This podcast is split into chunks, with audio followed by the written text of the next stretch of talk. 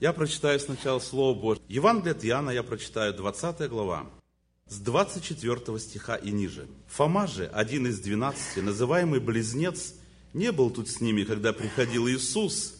Другие ученики сказали ему, мы видели Господа.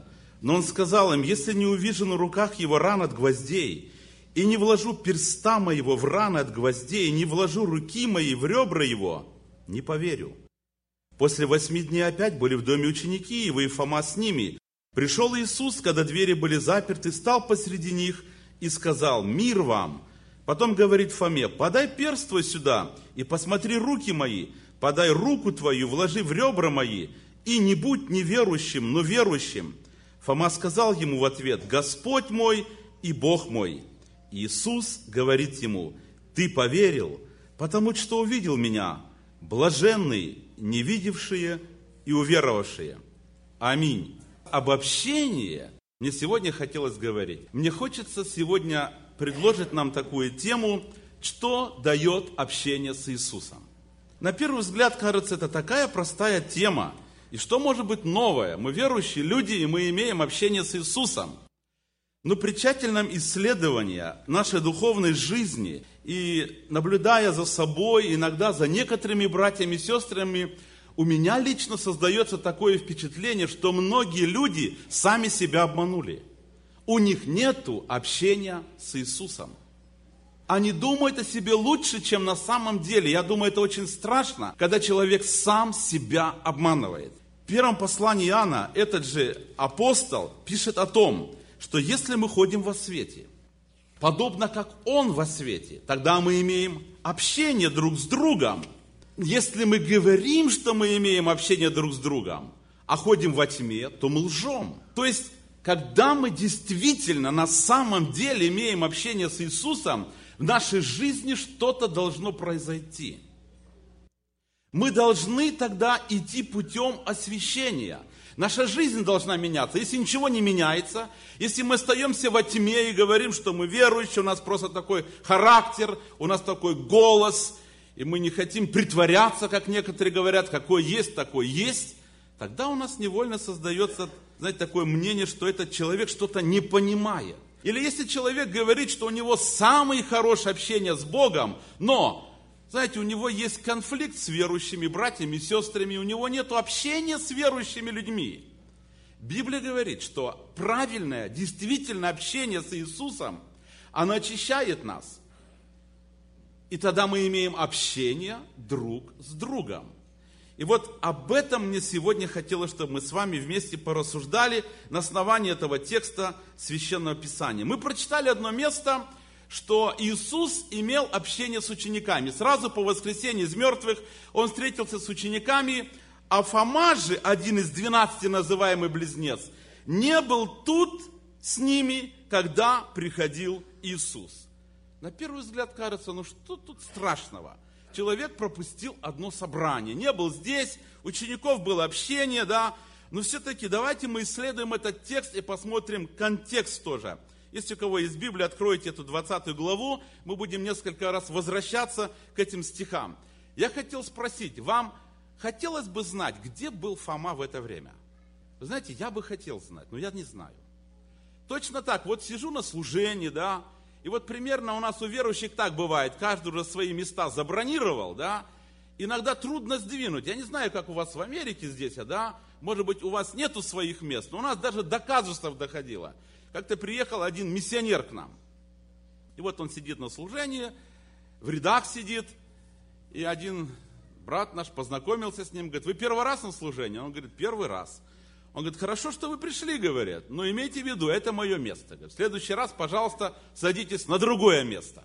Хорошо, что это был миссионер.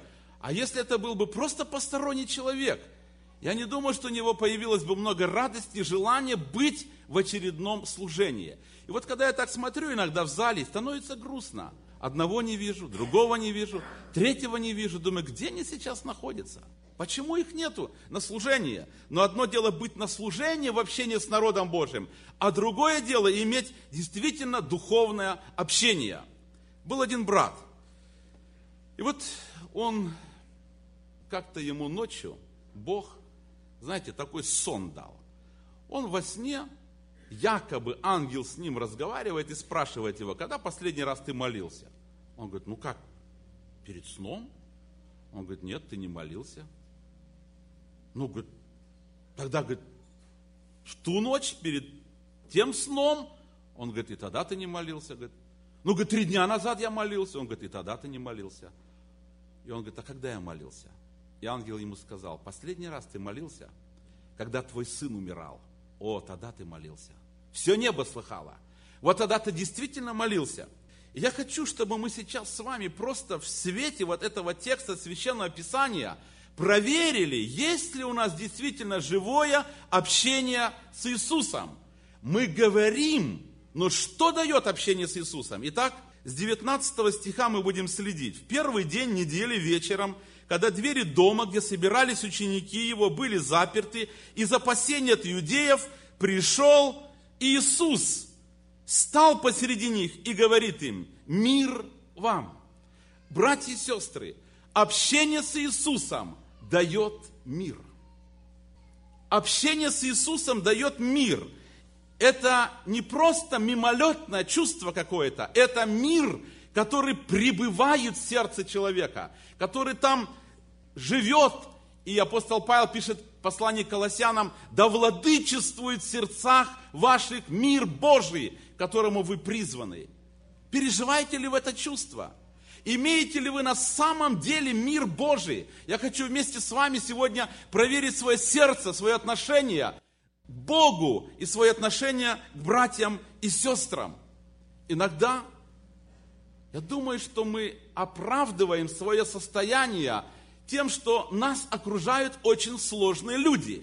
Однажды я приехал домой, поздно было, не хотел никого беспокоить, у меня был ключ с собой, это было уже где-то около часу ночи, все спали в семье.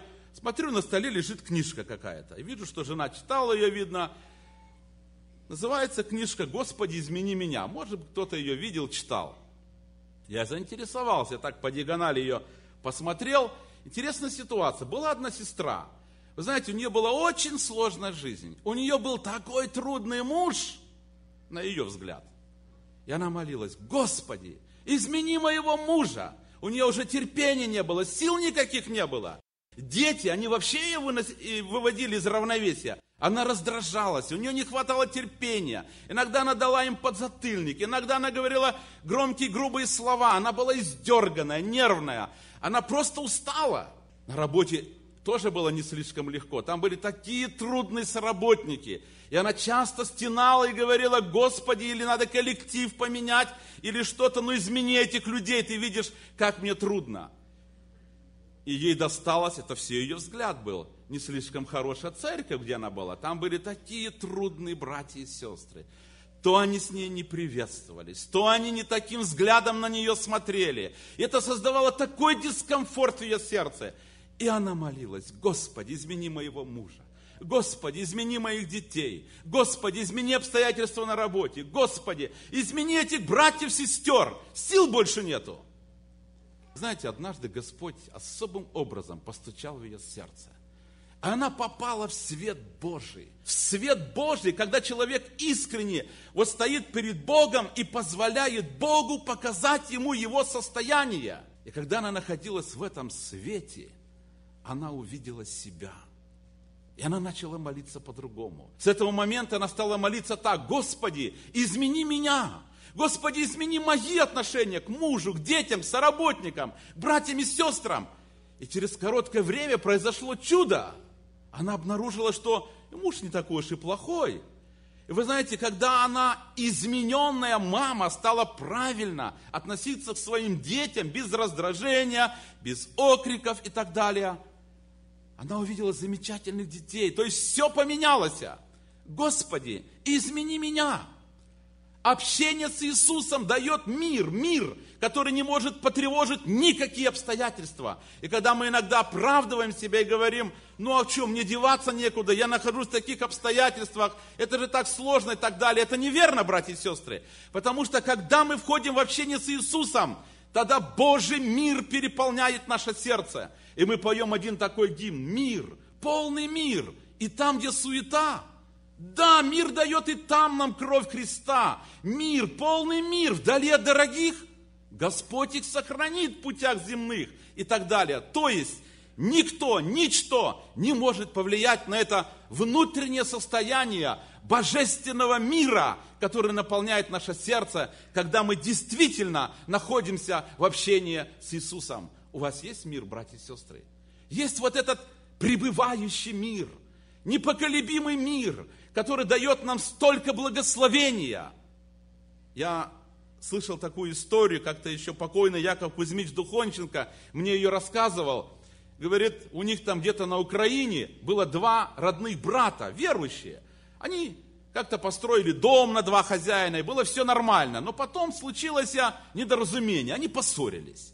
Забор поставили такой, знаете, уже теперь не рады были, что дом на два хозяина построили. Но ситуация менялась, все сложнее, и вот один заболел, при смерти лежит.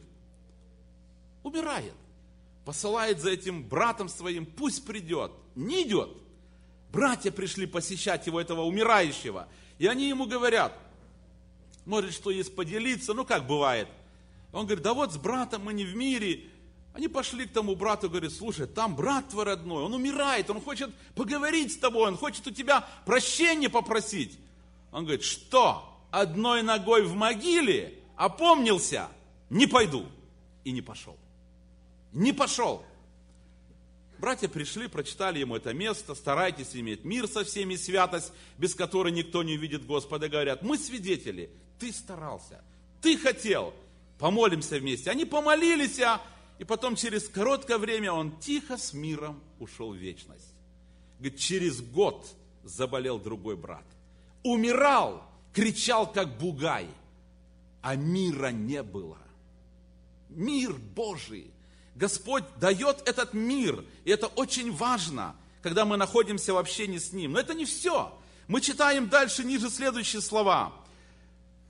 Сказав это, он показал им руки, ноги, ребра свои – Ученики обрадовались, увидев Господа. Общение с Иисусом дает радость. Радость. Давайте проверим свое сердце. Мы пришли с каких-то обстоятельств. Может быть, много озабоченности, может быть, много переживаний, искушений. Я хочу спросить, имеете ли вы радость, братья и сестры, в сердце? Мы пришли в общение друг с другом, чтобы побыть здесь, вокруг Господа, Его Слова – Общение с Иисусом дает радость. Так говорит Слово Господне. Как-то иду, встречаю одного брата. Ну, вид у него, извините, такой мрачный. Это что-то. Я говорю, ты что такой мрачный? А чего радоваться? Верующему человеку нечему радоваться. Братья и сестры, у вас есть за что благодарить Господа сегодня, в этот вечер. Вы посмотрите, это дух последнего времени – и мы читаем, апостол Павел пишет Тимофею, что знай, в последние дни люди будут неблагодарны. Не за что благодарить, нечему радоваться. Я не говорю о каком-то хохоте, это могут быть слезы радости, но нам есть за что Творца благодарить. Праведнику есть о чем радоваться. Праведнику есть за что поблагодарить Господа. И когда мы находимся в тесном общении с Богом, Наше сердце наполнено радостью. И в Библии есть много таких мест. Радуйтесь всегда в Господе. И еще говорю, радуйтесь. И когда апостол Павел пишет о церкви, которую он в духе увидел, приготовленную к восхищению, он говорит, что это церковь радующаяся, это церковь молящаяся, это церковь благодарная. Всегда радуйтесь, непрестанно молитесь, за все благодарите – это то состояние, которое Господь ожидает от церкви своей. Да, у нас есть много переживаний. Иногда, кажется, ни входа, ни выхода нету. Мы, кажется, находимся в тупиках. Но когда мы находимся в общении с Иисусом, мы получаем радость. Братья и сестры, это так важно. И может быть кто-то не имеет мира, может быть кто-то не имеет радости, вам очень плохо. Идите в общение с Иисусом, Откройте свое сердце, и Господь сделает что-то великое. Мы читаем дальше. Иисус сказал им вторично, мир вам, как послал меня Отец, так и я посылаю вас. Что это может дать нам? Общение с Иисусом открывает нам смысл жизни. Иисус дал им посланничество. Он сказал, я посылаю вас.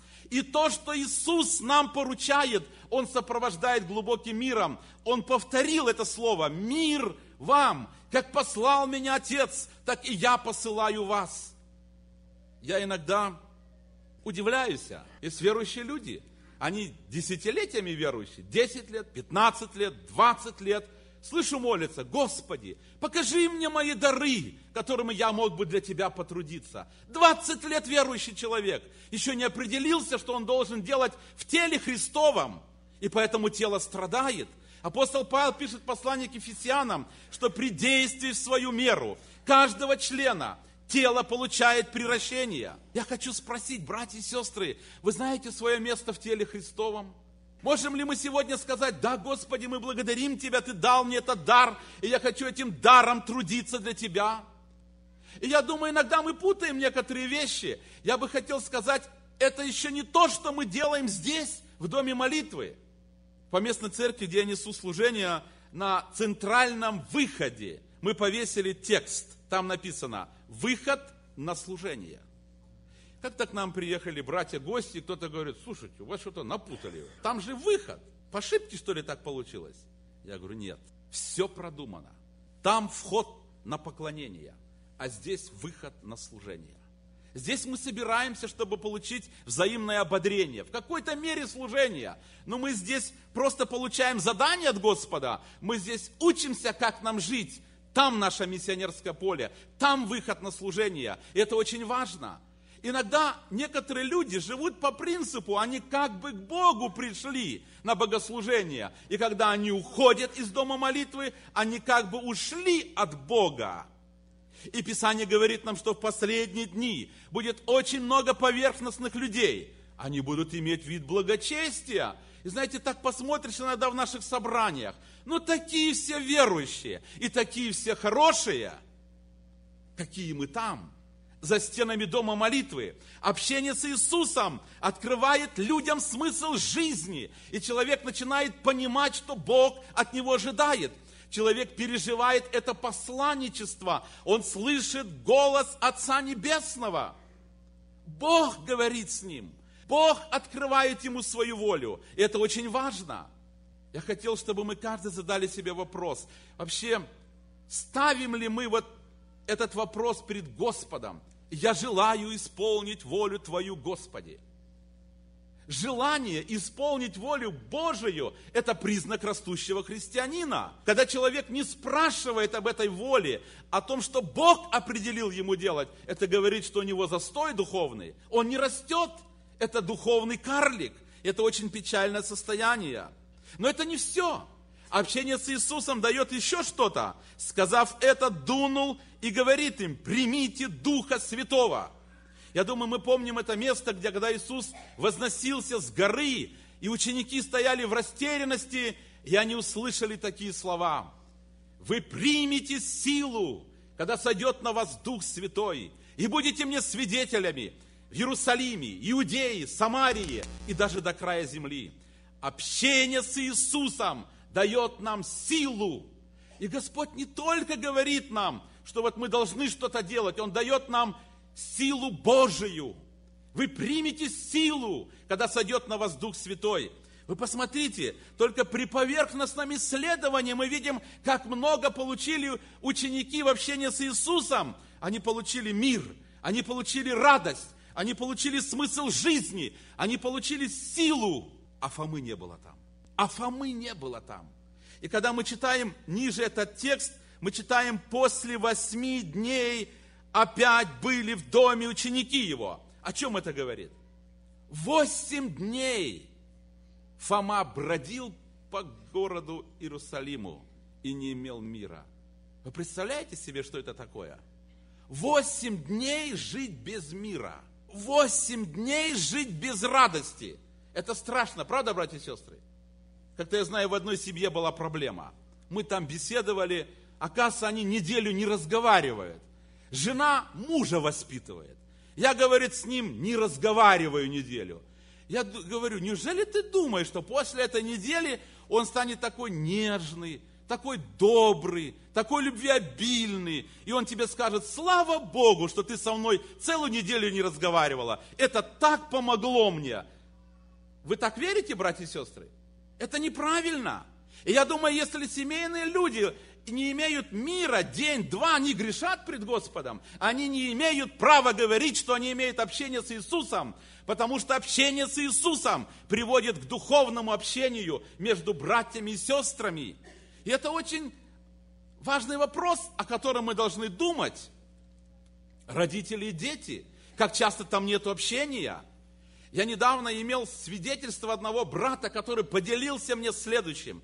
Его сын, которому исполнилось 17 лет, подошел к нему и сказал, отец, последний раз в жизни я называю тебя отцом. Я не могу тебя называть отцом. Ты не был мне отцом. У тебя не было времени для меня. Я ждал тебя всю жизнь. Я помню только один единственный момент из моей жизни, когда я был ребенком, и была зима, и мы жили там, где было много снега, и ты сделал горку, и мы на санках вместе съезжали, и санки перевернулись, и мы с тобой вместе кубарем покатились в снег, ты поднял меня, прижал к себе, и вместе с санками понес на горку.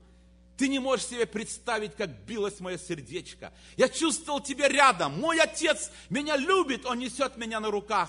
Но это было только один раз. Тебе было некогда, ты был занят. Работа, работа, работа. И сегодня я хочу сказать тебе, ты мне не отец. Знаете, он мне это рассказывал, плакал. Слезы текли по щекам. Это катастрофа. Это страшно, не правда ли, братья и сестры?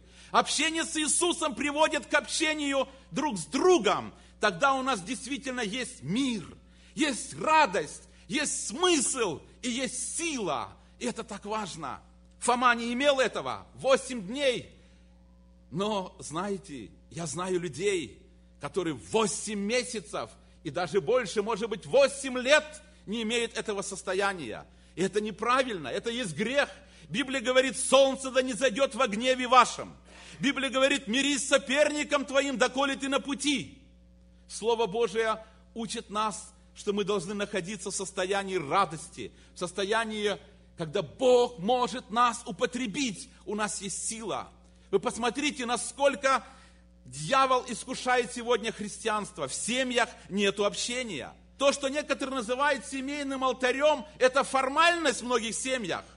И я бывал на таких общениях, знаете, иногда вот как гость приезжаешь в какую-то семью, и там создают христианскую обстановку. И вот мы ложимся вроде бы к вечеру, и отец говорит, перед сном почитаем Слово Божие. Я вижу, дети в шоке. Они не понимают, что происходит. Но здесь приехал председатель Союза. И знаете, отец играет роль верующего человека – и мне стыдно становится. И потом мы разговариваем с подростками где-то отдельно, и они раскрываются, они говорят, мы ничего не понимаем.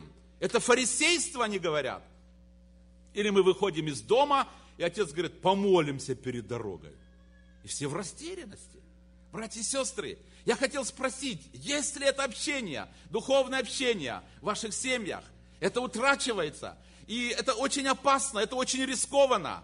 Это время, от этого времени должно веять святостью, а не просто положено. Ну-ка все собрались через три минуты, я буду ждать, у нас семейное общение, кончайте учить уроки, я сказал, бегом, ну-ка позови, что такое? Я не думаю, что кто-то после этого будет сильно хотеть молиться. И знаете, такой настрой, такая теплая волна общения. Нет, это очень страшно. Как-то недавно мы были в одной поездке, Жена была, дочка, Бог нам такую радость подарил. У нас были детки, у нас старшему сыну 30 лет. Всего Господь нам даровал в семейной жизни 9 детей, двое вечности, семеро в живых.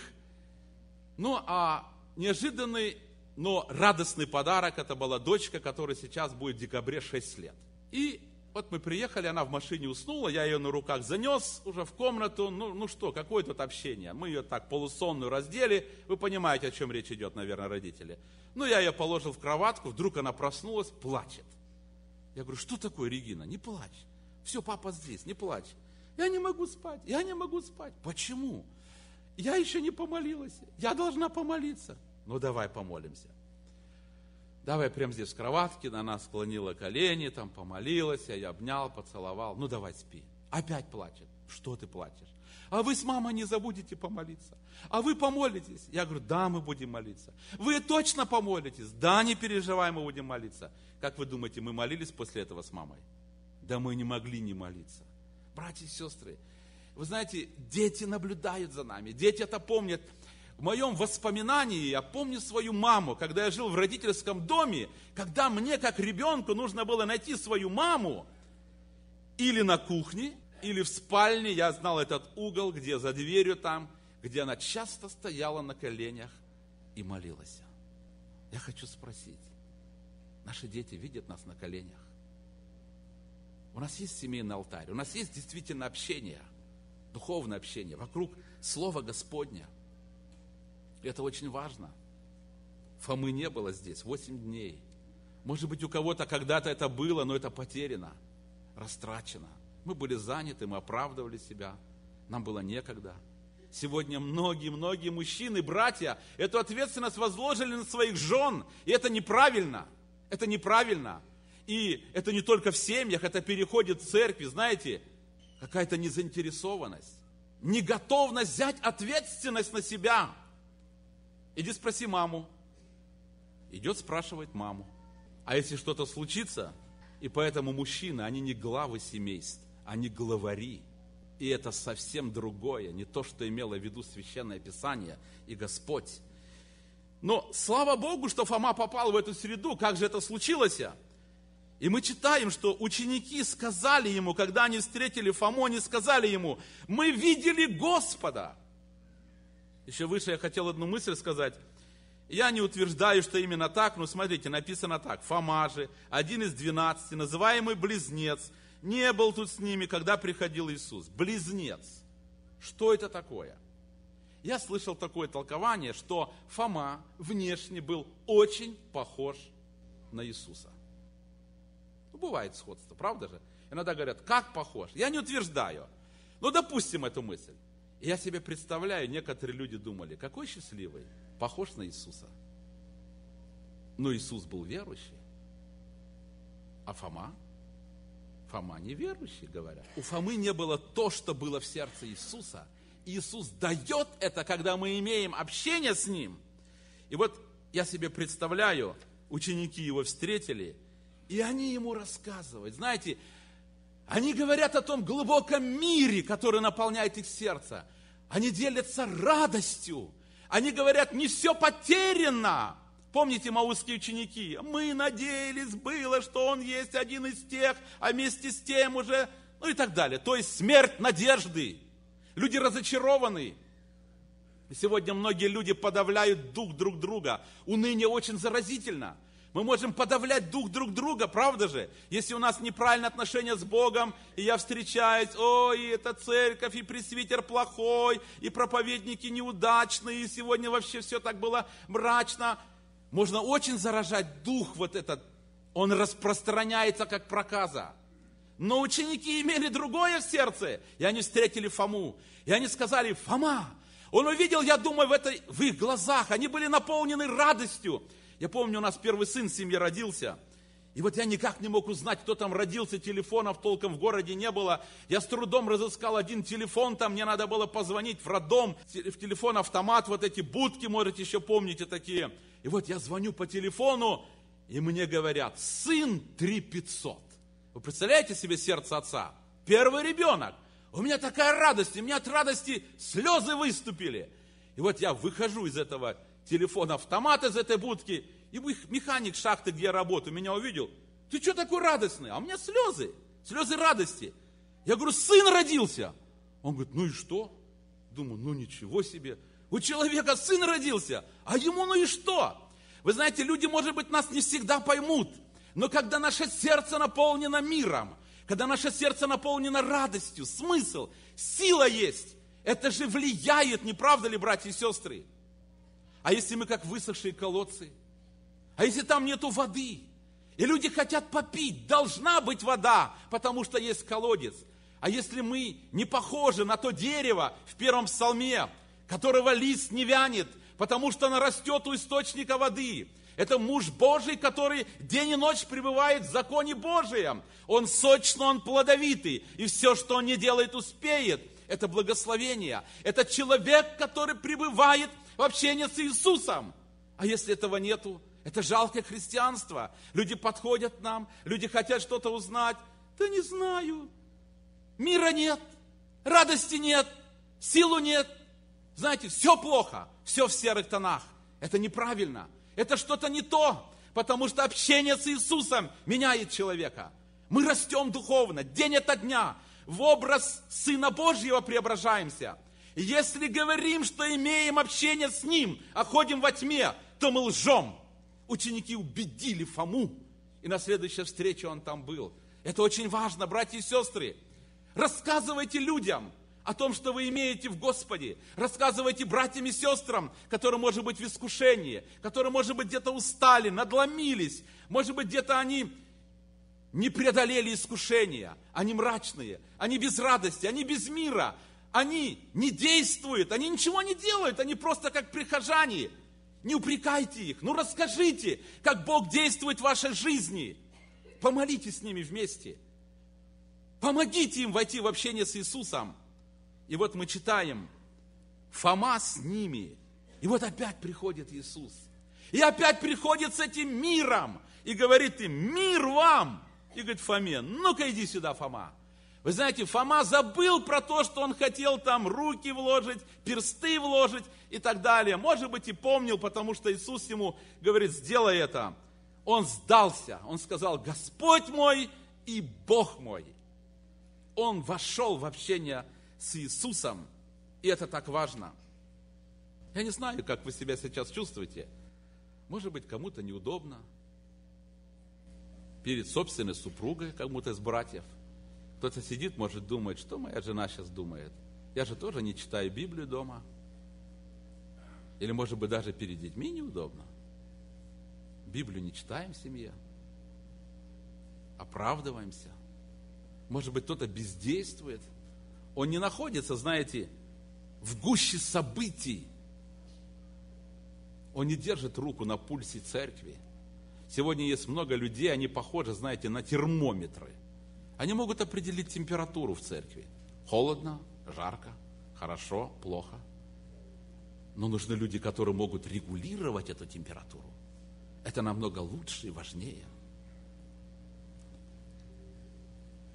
Один брат рассказывал как-то в поезде, ехал с одним человеком, этот человек вел себя очень странно.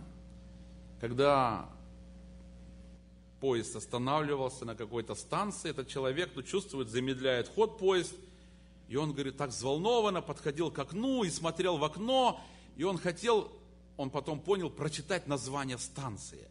И когда он читал название станции, он тяжело вздыхал, и садился опять. Поезд набирал ход, опять они ехали, опять замедляет ход, и опять он становится, смотрит, опять читает, им, ой, и опять садится. Это повторилось несколько раз. Ну, брат не выдержал, говорит, слушайте, вы ведете себя как-то странно, говорит. На каждой станции вы как-то, вот я смотрю, в чем дело? Он говорит, на каждой станции я убеждаюсь, что я еду не в том направлении. Он говорит, а почему вы не выйдете? Почему вы едете дальше? Вы знаете, я вот так подумал, что у нас есть иногда люди в наших собраниях. На каждом собрании они убеждаются, что они что-то делают неправильно. Повздыхали, поохали и дальше. Это же неправильно, братья и сестры. Это неправильно. Иисус хочет, чтобы если кто-то обличается и чувствует, что Бог с ним говорит, ему надо что-то изменить, чтобы такой человек покаялся и сказал это Господу. Некоторые люди, меня такое впечатление, они боятся близких отношений с Господом. Их устраивает состояние ветхозаветнее, когда Бог говорил с Моисеем лицом к лицу. Помните, на горе Синай он сказал, проведи черту. И пусть никто не переступает через эту черту, человек или скот. И кто переступит через эту черту, смертью умрет. Да зачем идти? Вдруг и правда умрем? Нет. И люди не шли. Зачем так близко идти к Богу? Пусть там Моисей за нас поговорит, придет и расскажет. И они держатся на дистанции. С одним братом разговариваю, вижу, у него есть способности быть проповедником.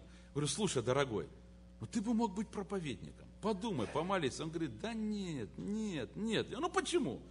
Ну знаешь, говорит, тогда надо всю жизнь менять. А, а ты не хочешь, говорю. Вы понимаете, он понимает, что так нельзя, а поменять жизнь тоже не хочет.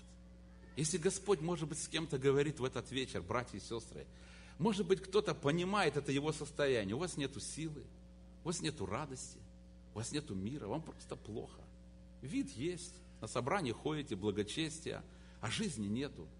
Тяготения к Богу, может, тоже нету. И может быть, вы уже и забыли, когда вы были близко с Богом, и когда вы говорили с Ним, и Он говорил с вами, и вам было так хорошо, и вам не хотелось, чтобы это время прекращалось. Или читать Слово Господне. Я хотел спросить, братья и сестры, есть ли аппетит Слова Господнему? Я не спрашиваю, читаем ли или не читаем Слово Божие. Давайте искренне пред Богом ответим себе. Вот чувство голода, мы же знаем, что это такое. Или чувство жажды, когда жарко, губы запекаются, и хочется пить. Если алканье к Слову Господню. Мне один брат делился, говорит, я был на грани духовной смерти. И я понял, проблема в том, что у меня не было общения с Богом. Формализм сплошной. Перед обедом, Господи, свети эту пищу, аминь. Я даже не давал отчет о том, что Бог должен осветить эту пищу. Вечером благослови нас на эту ночь, дай, чтобы с нами ничего не случилось, а чтобы его не обворовали. Это его особо волновало. Знаете, Бог с ним говорил – и говорит, я понял свою проблему, я стал молиться. И Бог дал мне жажду к Слову Господнему. Говорит. Бог дал мне жажду к общению. Я, говорит, ночью просыпался от желания читать Библию. Я, говорит, читал полчаса, читал час, читал полтора часа. У меня было желание читать Слово Господне, говорит. Потом я ложился, потому что рано вставать, и надо было на работу. Братья и сестры, мы живем в очень трудное время. Есть ли у вас желание читать Библию? Ваша Библия вам говорит, когда вы ее читаете, Бог с вами разговаривает. Может быть, кто-то где-то потерял это. Давайте скажем это сегодня Иисусу. Давайте попросим, чтобы Он поправил наш светильник. Давайте попросим, чтобы Он восстановил вот эти близкие отношения. Давайте не побоимся. И может быть, это стыдно, потому что бывают грехи, не правда ли? Стыдно, посмотреть глаза Отцу. Бывает иногда такое состояние, когда мы живем неправильно, когда раздваиваемся где-то в своей жизни, нам стыдно посмотреть в глаза Отцу. И не зря написано, зирайте на начальника совершителя веры. Я закончу одним примером, потом мы помолимся. Этот случай мне рассказал один брат-служитель он сейчас является служителем в одной церкви в Германии. Он говорит, когда я был подростком, говорит, мой папа, говорит, тоже был пресвитер. И я, говорит, вел двойную жизнь. Отец мой очень любил меня. И отец никогда не думал, что я способен на то, что я делал. Я приходил на собрание, я сидел там. Ну, говорит, мы с друзьями воровали. Воровали очень сильно. Мы обворовывали герман, э, германские супермаркеты – они обворовывали. Ну и говорит, самое больше, что я боялся, чтобы отец мой узнал об этом. И вот однажды, говорит, нас поймали, полиция.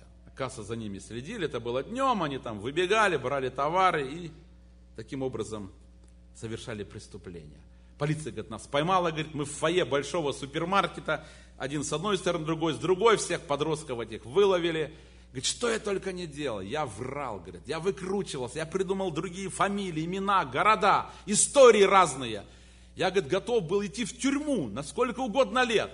Самое большее, что я боялся. Я не хотел встретиться с отцом. Я знал, сколько я боли принесу моему отцу. Я боялся встречи с отцом, говорит. Я не хотел его травмировать. И в этот момент, когда я здесь выкручивался, говорит, вдруг открывается автоматическая дверь магазина, и на пороге стоит мой отец. Говорит, я не знаю, почему он пришел. Обычно в это время его там не было. Но отец моментально сориентировался, он увидел своего сына, и здесь полицейских, еще подростков. И этот мальчик говорит, я увидел, говорит, страшную боль, грусть и тоску в глазах моего отца. Он понял, его сын преступник. Я рванулся, говорит, что было сил, вырвался из рук полицейских и побежал к отцу, говорит. Я не мог смотреть ему в глаза, я уткнулся лицом в его грудь и начал плакать сильнее и сильнее. Мне было страшно стыдно за такое отношение к отцу. И, говорит, вдруг отец взял вот так и обнял меня, говорит. И по мере того, как я плакал, отец все сильнее и сильнее прижимал меня к себе. Все люди наблюдали за этой картиной. И на каком-то этапе я, говорит, дерзнул. Я стал медленно поднимать свое лицо, чтобы посмотреть в лицо своему отцу. И когда, говорит, наши глаза встретились, и я понял, и я прощен. Я прощен.